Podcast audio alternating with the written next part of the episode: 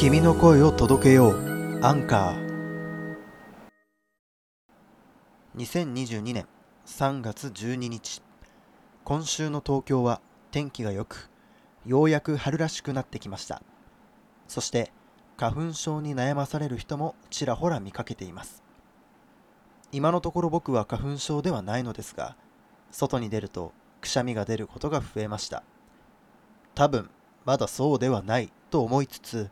何か対策をしなくてはと思う次第です。とりあえず目薬は買いに行こうかな。では今週も行きましょう。司僕とワインと人生と。このポッドキャストは簡単に配信ができるアンカーの提供でお送りしております。今週はですね人が人を育てる。ということについて話していきたいと思います。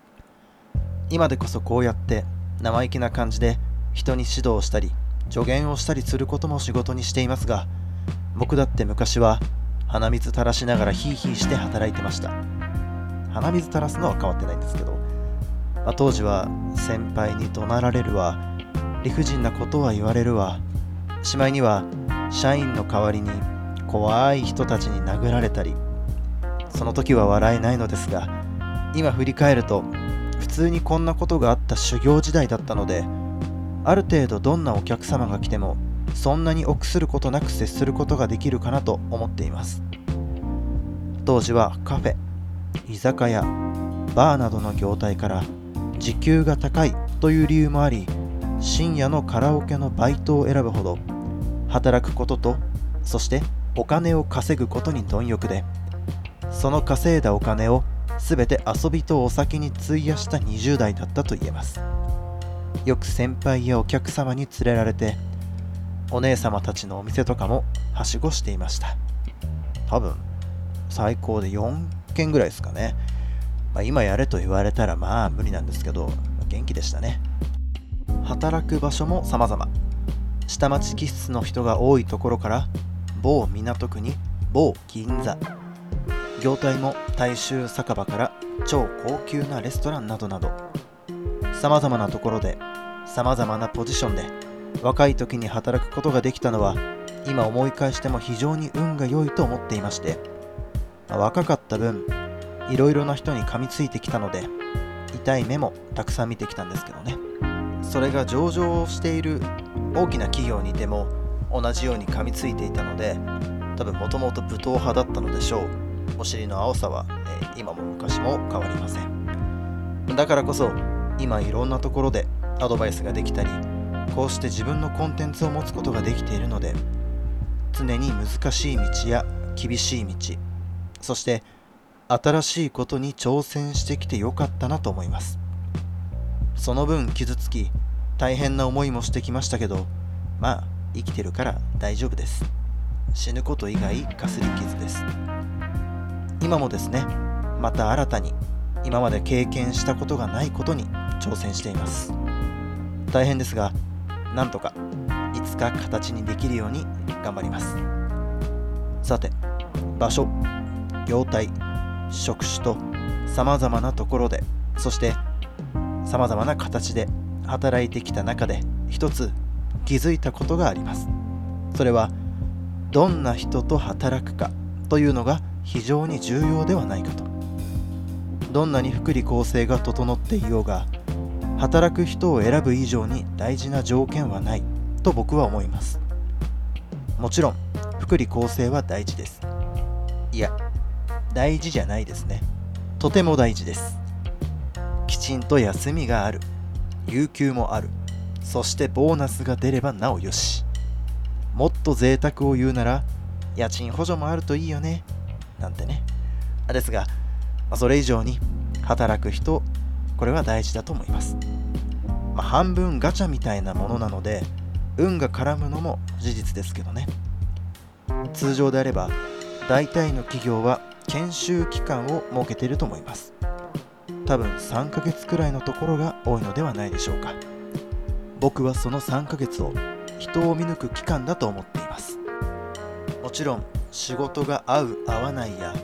雰囲気が合うのかどうかというのも大事です。正直3ヶ月は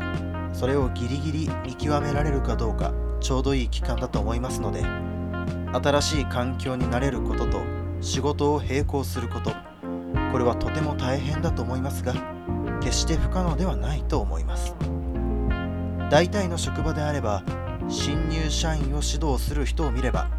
所属する企業の人材にどんな人が多いのかを見極めることができると思います。その担当の人が自分を厳しく育ててくれるのかそれとも甘やかしてくれるのか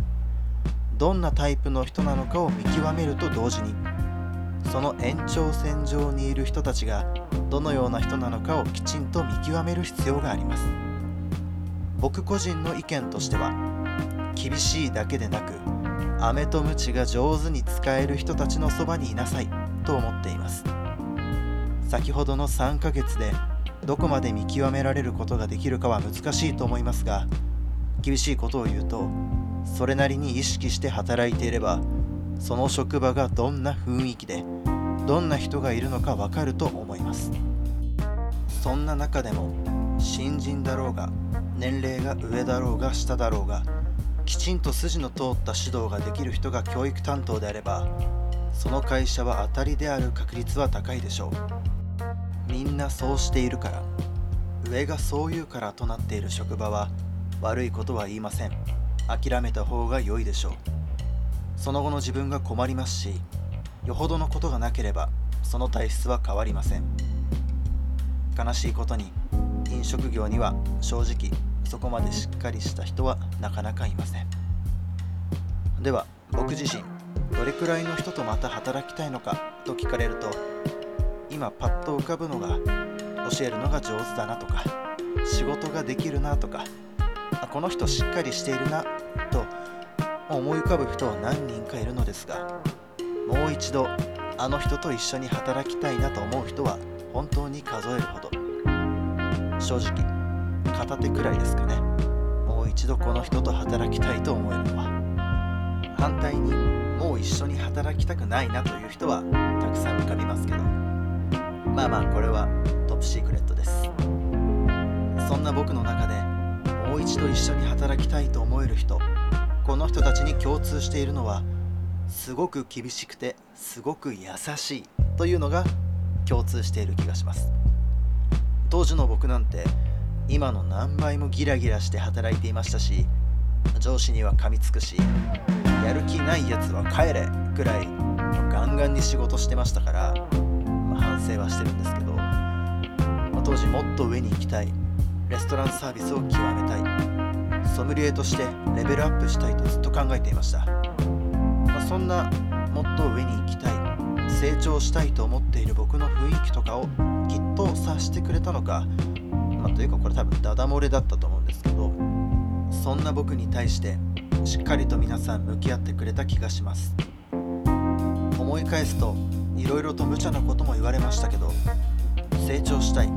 レベルアップしたいと思っていたからこそその人たちについていけたと思いますし僕の思いを汲み取ってくれたからこそ厳しくそして上手に甘やかしてくれたのでしょう。今でもその人たちに言われたことは断るごとに思い出して自分を奮い立たせたりしています。当時は「あんだよこいつ」って思ったりするんですけど振り返ると感じることは一つでもう少し一緒に働きたかったなと今でも思います。成長した姿を見てもらいたいですし加速したアルコール摂取量も笑ってほしいです。当然僕自身も一応年々レベルアップしていますからあんな生意気な小僧が立派になったねとどこかで思ってもらいたいんです。今は現場3割マネージメント7割くらいの感じで働いているんですけれど死ぬまで現場にいたい。この気持ちは今も変わらずなのでこういうふうに考えなくてはいけないとかこんな考えは良くないと思った時に出てくるのは確かにあの人こんなこと言っていたなとかそれは直した方がいいよとまるで僕がそうなることが分かっていたかのように当時から言ってくれたことこれを思い出します。ご存知の通り当時からいろんな人に噛みついていましたし先輩だろうが上司だろうがおかしいことはおかしいとまっすぐ言っていたので相当扱いにくい後輩だしそして部下であったと思うんですけれどそんな僕でもまっすぐに向き合ってくれた人たちにすごく感謝しています。ここまで来ると今でも連絡してるよねみたいな感じになると思うんですけど実はしていない人もいるんです。もちろんすぐに連絡は取れるんですけど何かこうこっぱずかしいと言いますかもっと大きくなってからまた見てもらいたいななんて思っています。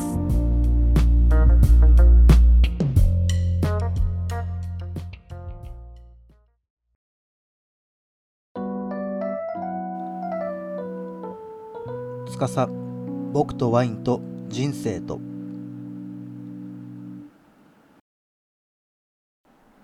さて質問来てます、えー質問箱ですね。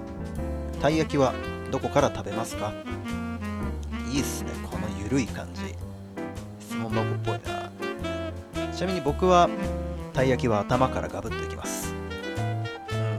んこれ広げられないな話。皆さんどこから行くんですかね？でもたい焼きって食べ始めの場所って頭と尻尾からの2箇所しかないですよね。え？ヒレのあたりから行く人います？背中えどうなのかな？これなんかみんなで話したら意外と盛り上がるのかなこれ。あちなみに僕中身はこしあん派です。粒あんじゃなくてこしあん派です。あ差し入れも待ってます。あではもう一ついきましょう。これも質問箱です。約束した時間を守れない人のことをどう思いますか？あーいい質問ですね。これ僕は基本的に間守れない人はあんまり好きじゃないんですよ。いやあんまりじゃないな。時間守れない人のことは基本的には信用しないですね。もちろん約束した時間に来れないとかちょっと遅れちゃうっていう理由はあるのであの1回遅れたから信用しないとかそういうことはなくて、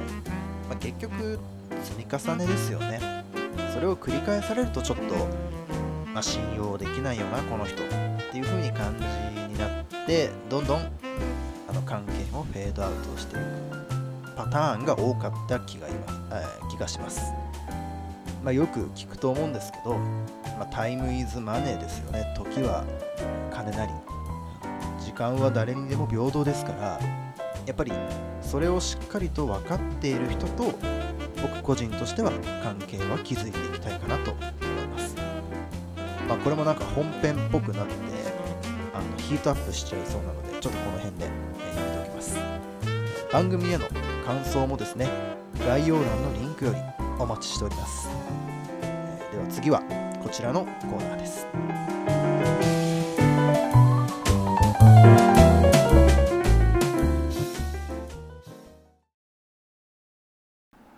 さて今週のワインのコーナーです。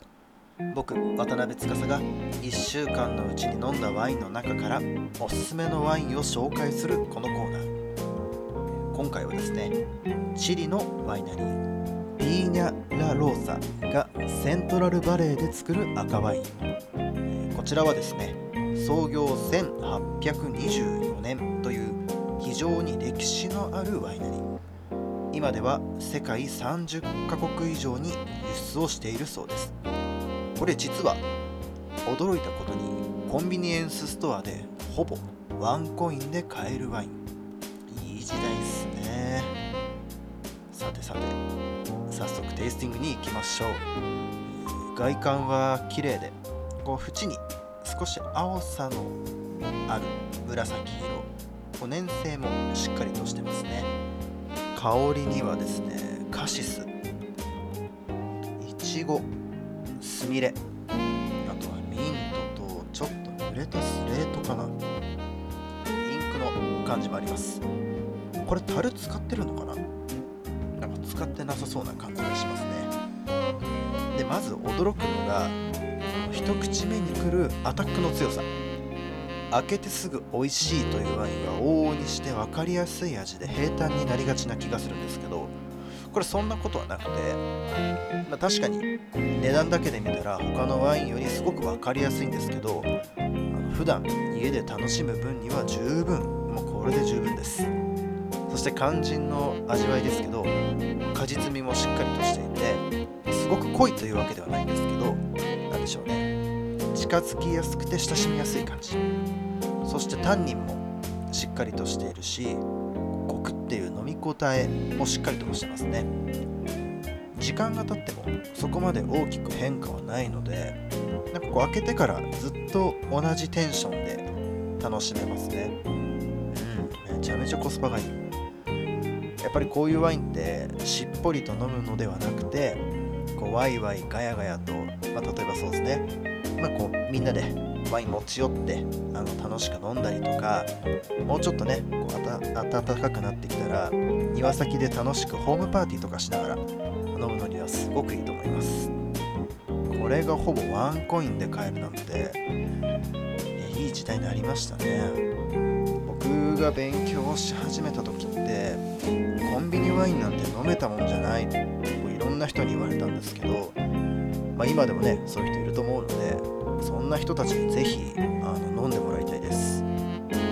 いやこれはいいな。ちょっと僕の中でデイリーワインの1本としてちょっと本リストします。では今週はここまで。また来週。お楽しみに。